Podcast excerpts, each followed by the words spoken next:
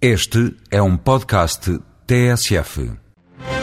No espaço Voz Europa, a Eurodeputada Elisa Ferreira fala dos critérios que regulam a política comercial externa da União Europeia. A política comercial externa da União Europeia é uma política que não cabe aos Estados-membros definir. É uma política comum desde o início.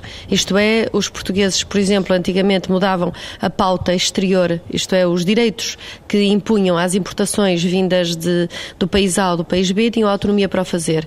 A União Europeia impede que isso aconteça, isto é, é a própria União que define é, quais são os direitos pautais e, como isto, toda a política comercial externa. Portanto, é uma política que está nas mãos da União Europeia.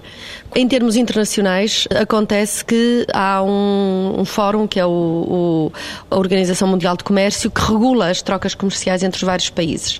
E dentro dessas regras de comércio eh, é proibido, para tentar ser simples, é proibido fazer-se uma. subsidiarem-se as exportações de um país.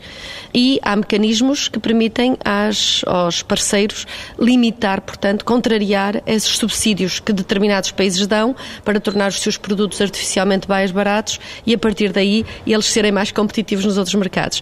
No caso da União Europeia, o que é que acontece? A União Europeia resolveu iniciar um processo para fragilizar esses mecanismos de defesa. O que é que isto quer dizer na prática? Quer dizer que mesmo quando a China ou a Índia, ou, mas em particular a China, subsidia os seus empresários ou os empresários que se localizam na China para que eles possam praticar preços muito, muito baixos e com esses preços arrasar o mercado europeu, isto é, destruir os concorrentes, a União Europeia decidiu fragilizar esses instrumentos que nós disponibilizávamos. E esses instrumentos são, basicamente, levantar algumas barreiras temporárias, fazer acordos de limitação de importações, etc.